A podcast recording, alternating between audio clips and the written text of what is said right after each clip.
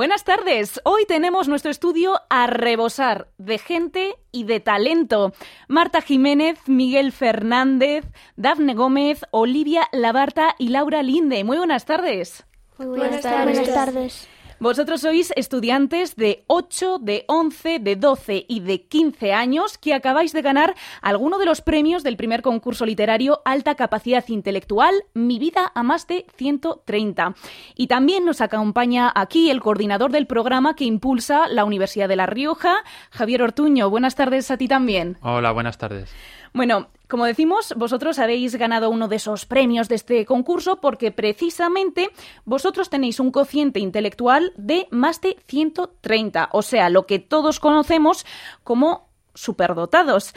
¿Qué supone esto para vosotros en vuestro día a día? ¿Qué significa ser superdotados? Vamos a hacer una pequeña ronda. Marta, cuéntanos. Eh, pues para mí es ser una chica normal, solo que eh, hay cosas que cambian por ejemplo, que en el colegio pues se ponen atrás eh, en los grupos a la hora de hacer los trabajos, eh, pues se ponen con las niñas que les cuesta un poco más, pero igual que hay niñas que les cuesta más hacer las cosas, hay niñas que les cuesta menos. Dafne. Yo también, eh, ser una niña normal es vivir lo mismo, pero sí que al final te, en el colegio te ponen con niños que les cuesta más, que necesitan más ayuda. Olivia. Pues al final son ciertas circunstancias diferentes. Eh, tienes más facilidad a la hora de estudiar. Em, no tienes por qué estudiar tanto como otras personas para sacar las mismas notas o mejores. Y al final son cosas características, no es nada que nos diferencie, son características que tenemos nosotros. Laura. Eso, o sea, yo creo que Olivia lo ha expresado bastante bien. Es eh, eso, una circunstancia en la que pues eh, tú igual tienes que estudiar un poco menos, pero es básicamente lo mismo, sigue siendo normal. ¿Y Miguel? Me aburro muchas veces en, en el colegio porque se me suele hacer demasiado fácil y, y en mates tengo que llevar cuadernos que son más avanzados porque si no me aburro en clase. bueno, pues todo esto que me contáis ahora aquí lo habéis resumido en los relatos de este concurso literario. Vamos a escuchar un fragmento de uno de ellos. ¿Sabéis que cada día soy en el colegio un animal distinto? Muchos días voy disfrazada de camaleón porque quiero pasar desapercibida entre las niñas de mi clase. Ese día me limito a observar y no participo, dejo a todas hablar y contestar a lo que pregunta la profesora. Eso no quiere decir que no me entere nada de lo que pasa. Estoy alerta a todo aunque me aburra. Claro, cuando llevo un tiempo siendo un camaleón, pues mi tutora habla con mis padres para contarles que no participo en clase y a partir de entonces tengo que ser un leopardo y estar atento atenta a todo para que no me pongan mala nota. Marta, este es tu relato, ¿verdad? ¿Es muy difícil ser un camaleón a veces? Eh, hay veces que sí que es difícil, pero si tú lo quieres hacer, pues al final lo consigues. ¿Y de qué animal te has despertado hoy? Pues hoy me he despertado un poco de perezoso. bueno, eh, en este relato dices que fuera del colegio no te, no te tienes que disfrazar y que solo tienes que preocuparte de ser tú misma.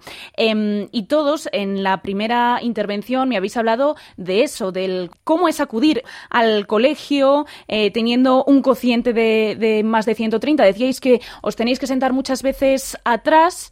¿Por qué os tenéis que sentar atrás? Porque eh, hay niñas que les cuesta más aprender las cosas eh, porque tienen dislexia, eh, creo que se dice así. Entonces, pues, pues igual confunden las letras y eso, entonces las ponen adelante para que las puedan ver mejor. Y pues a mí hay veces que me ponen atrás porque creo que igual piensan que veo bien las cosas y que pues me cuesta menos aprender, entonces que no lo necesito.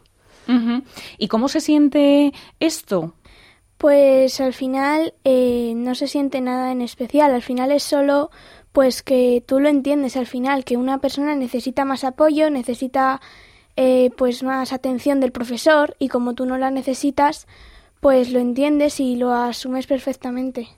Entonces, eh, ¿las notas que sacáis son muy buenas o hay veces que también fallan? Pues normalmente se mantienen bastante buenas, por lo menos en mi caso. Sí que hay distintas personas que por sus distintas características, bien personales o o circunstancias, pues hay veces que, que bajan y es normal. Eh, todas las personas les puede ocurrir. Pero tenéis que estudiar o no tenéis que estudiar. A ver, yo, por ejemplo, cuando estaba en primaria, directamente es que no estudiaba. Pero ahora que estoy ya en cuarto de la ESO, pues tengo que estudiar, obviamente, porque si no, yo ya no puedo, es bastante nivel. Y en tu caso, Miguel, ¿cómo lo haces para los exámenes, por ejemplo? Pues me suelen salir muy bien. bueno, O sea, no suelo estudiar mucho, pero. Esto es dentro del colegio, de los estudios, que es quizá donde más se nota ese cociente intelectual, ¿no? Pero fuera también tenéis otras aficiones. ¿Qué es lo que os gusta hacer fuera del colegio? Pues a mí, pues tengo extraescolares, pero en mi tiempo libre pues me gusta leer, me gusta tocar el violonchelo, eh, me gusta pintar y alguna que otra vez ver la tele. ¿A ti, Dafne? Yo toco el violín como extraescolar y como afición, afición y pues me gusta también la música mucho y entonces pues voy a muchas clases de música. Bueno, la música es algo que compartís, Olivia, no sé en tu caso. Pues sí, yo voy al conservatorio y toco el violonchelo, voy a primero de profesional eh, y también hago natación y los viernes voy a Urtalent. ¿Y tú, Laura? Eh, a mí me encanta leer y pues creo que como todas yo toco también instrumentos, toco el violín y la flauta travesera y pues eso me encanta la música. Bueno, Miguel, ¿y tú tocas algún instrumento o no? sea el piano. También tocas un instrumento, el piano. Bueno, de aquí puede salir una banda. Y eh, yo, y yo en mis tiempos libres lo que hago es ir a mi habitación y juego un poco con mis juguetes o creo un invento, Mm. porque me gusta inventar. ¿Y qué inventos creas, por ejemplo? Estoy creando una, una cápsula de aire y con un peluche que tengo pruebo y es para ver la resistencia, a ver si la cápsula es capaz de aguantar ciert- cierta presión. ¿Y qué tal? ¿Ha salido bien el experimento? Aún no te la he terminado. Ah, lo estás haciendo ahora. Eh, bueno, Dafne, tú dices que e- en este relato que no pretendes que nadie te admire por vivir a más de 130. No sé si sientes que en ocasiones, en el colegio, en tu entorno, hay expectativas o presión sobre ti solamente por tener eh, pues ese cociente de más de 130. Eh, al final, la gente, pues al tener más cociente intelectual, sí que espera que al final eh, saques buenas notas sin estudiar tanto. Entonces, no hay una presión, por así decirlo, pero sí que se espera como que tú saques más nota. ¿Y vuestros compañeros, por ejemplo, qué os dicen?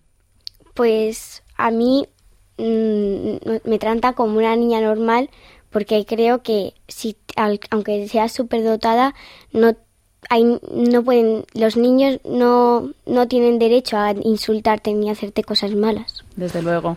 Olivia, eh, ¿tú sientes que hay ideas preconcebidas, estigmas en la sociedad sobre las personas superdotadas? Eh, sí, una de nuestras principales características, y creo que todos aquí la compartimos, es que estamos en clase y siempre, como ha dicho Dafne, las expectativas están muy altas eh, relacionadas con nosotros. Por lo tanto, la gente puede que cuando nos dan un examen, la gente va a ti y te pregunta tu nota. Y si ese no ha sido tu mejor examen o él ha obtenido por, alguna, al- por algún motivo mejor nota que tú, siempre están hablando de que han obtenido mejor nota que tú, porque eres como el referente en mejores notas de la clase. Por lo tanto, esas expectativas pues terminan an- angustiando. Laura, tú eres la más mayor de, de este grupo. No sé si también esas expectativas o esos pensamientos sobre las personas superdotadas se notan también fuera de clase. Eh, bueno, depende de dónde, de dónde estemos hablando. Por ejemplo, pues eh, es que no sé, bueno, tampoco tampoco mucho. Tú, por o sea, ejemplo- es más en clase. Eh, ¿Es una cosa que, que dices a la gente o No, o sea, yo no voy y me presento, hola, soy Laura, soy superdotada, aquí me tienen. No, yo me presento, hola, soy Laura, ¿qué tal? ¿Sabes? No. es mejor así? Eso no es una cosa que vaya diciendo. Porque no es algo que te defina a ti. Eso. Bueno, Miguel, ahora quiero que me cuentes para ti qué es lo mejor de ser superdotado, de tener un cociente intelectual más de 130. Pues no sé, me trata como un, ni- como un niño normal. Pues Lo mejor igual es que puedes hacer todos esos experimentos, ¿no? sí. Para el resto, ¿qué es lo que definiríais como esa cualidad que dices, pues qué bien, ¿no? Pues, eh, pues eso, o sea, que en clase pues te resulta fácil al final, aunque sea una mm, esto que te dé, pues eso, las presiones y tal, pues ah, sigue siendo fácil las clases y a la cuestión de luego estudiar, pues dices, oye, pues qué bien, ¿no? es total. Em, a mí me encanta, ya fuera del centro escolar, me encanta sentirme con una capacidad de tener curiosidad ante todo. Y a mí me encanta la ciencia, la física en concreto, eh, y siempre me siento con, con ganas de aprender. Y creo que es algo muy bueno y siempre buscamos cosas nuevas que aprender, cosas con las que enriquecernos. Y esto es genial. ¿Y lo peor para vosotras, por ejemplo? Eh, lo peor pues sería eh, para mí pues sentir que es como ya han dicho que eres un referente en las notas académicas en el, en el término escolar esa presión de la que hablábamos antes Sí. no y tú Marta Pues yo un poco como Dafne también, que la gente cuando haces un examen, luego al final siempre te dicen, te, te preguntan la nota y si han sacado mejor nota que tú, dicen, mira, soy más lista que Marta. Eh, y pues, no sé eso. bueno no sé si habéis leído los relatos de este concurso de los unos y de los otros. Los habéis leído y qué os parece nos sentís identificados con lo que expresa el otro Sí, bastante, la verdad. O sea, me parece que todos, más o menos, de una forma u otra, van dirigidos hacia... eh, por la misma línea, o sea, que si las presiones, que si hay que adaptarse, ¿sabes? Más o menos van por ahí. O sea que hay unas características comunes, unos sentimientos comunes que sí que compartís, ¿no? Bueno, pues todos estos relatos, como decimos, forman parte de un concurso literario del programa UR Talent de la Universidad de La Rioja, que está dirigido a estudiantes con un cociente superior a 130. Javier, Javier Ortuño, el responsable. ¿Por qué es necesario, por qué ha sido necesario crear un programa como este? Bueno, básicamente eh, es el poder atender muchas de las necesidades que acaban de, mencionar ahora ellos aquí. O sea, un buen resumen de lo que son las altas capacidades y la superdotación podría ser el- los relatos a los que hemos tenido acceso con este concurso. Eh, el poder ofrecerles estímulos que se escapan al, al currículum tradicional, el poder eh, compartir experiencias, el poder compartir eh, tiempos de socialización con, con niños, con niñas, con sus mismas características. Bueno, todo esto mm, yo creo que justifica ya un, un programa como el nuestro y, sobre todo el, que tengan un espacio para, bueno, pues mm, poder acceder a, a recursos, a ritmos de aprendizaje, a proyectos, a, experiencias educativas que si no, eh, de otra forma en el colegio a veces pues, mm, pues no, no lo tienen, ¿no? Este programa lleva relativamente poco tiempo en marcha. ¿Cómo valoras la experiencia que estáis viviendo hasta ahora?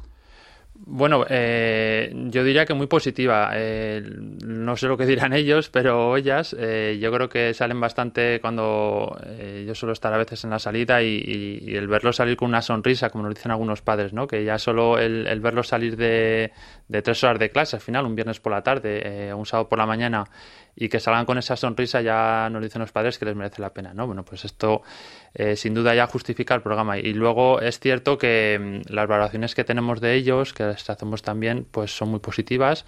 Y, bueno, ahora mismo estamos ya en 220 alumnos y alumnas, con lo cual, pues eh, yo creo que que en definitiva es bastante positiva la, la experiencia que llevamos y bueno pues con las iniciativas también del concurso literario del campamento de verano pues pues nada yo creo que, muy bien También supongo que será muy positivo reunir a todos estos estudiantes que comparten esas características que, que nos comentaban, ¿no? Para que se sientan identificados unos con los otros. Sí, muchas de las cosas que ya se han dicho aquí y que, y que se reflejan en, en los relatos eh, van un poco por ahí, ¿no? Además de los aspectos cognitivos, de la estimulación que se les puede ofrecer en, en las clases, más diseñadas un poco eh, ad hoc, ¿no? Para ellos. Eh, además de todo esto, desde luego uno de los puntos claves del programa es el que puedan eh, compartir experiencias y, y- y tiempo con niños, con niñas que tienen sus mismas características a nivel cognitivo, formas de pensar, eh, intereses que han mencionado por ahí, motivaciones, eh, bueno, temáticas que a veces en el colegio pues, pues no, no las tienen, ¿no? Bueno, pues para terminar lo que necesito es una val- valoración de vosotros de qué os parece este programa. Eh, pues a mí me parece que es un sitio muy agradable porque ahí estás con niños que son más o menos como tú y que pues te lo pasas genial y no piensas en que eres superdotada. A mí también me parece un sitio muy interesante porque aprendes muchas cosas que en el colegio no lo harías, haces nuevos compañeros, nuevos amigos y al final pues son como tú, como ha dicho Marta, y entonces pues te sientes muy, muy bien. Olivia pues me parece también una muy buena idea, ya que nosotros pues necesitamos ese enriquecimiento que nos ofrece el programa. Em, y pues como han comentado todos, eh, ahí podemos estar con gente como nosotros, que comparte características, y pues es ahí donde he conocido gente que realmente son mis amigos, ya que compartimos muchas, muchos intereses, gustos. Laura, ¿para ti qué significa? A mí me encanta ir a este programa, es una cosa que yo eh, todos los viernes estoy pensando, venga, vamos, que sí, que toca ya la hora. Eh, y como han dicho mis compañeras antes, pues eh, es eso, es un lugar en el que tú no te sientes como apartada, tú dices, estoy dentro de un grupo que son como, como yo, ¿no? Y tú, Miguel, en estas clases no te aburrirás, supongo, ¿no? ¿Cómo te lo pasas en el programa? Muy bien. ¿Te gusta? bueno, pues Javier Ortuño, coordinador del programa UR Talent, muchas gracias por acompañarnos hoy en los estudios de Radio Nacional y sobre todo muchas gracias a todos los demás, a Marta Jiménez, a Dafne Gómez, a Olivia Labarta, a Miguel Fernández y a Laura Linde. Gracias por acompañarnos hoy aquí. Muy bien, muchas gracias. Un placer. Gracias. Un placer.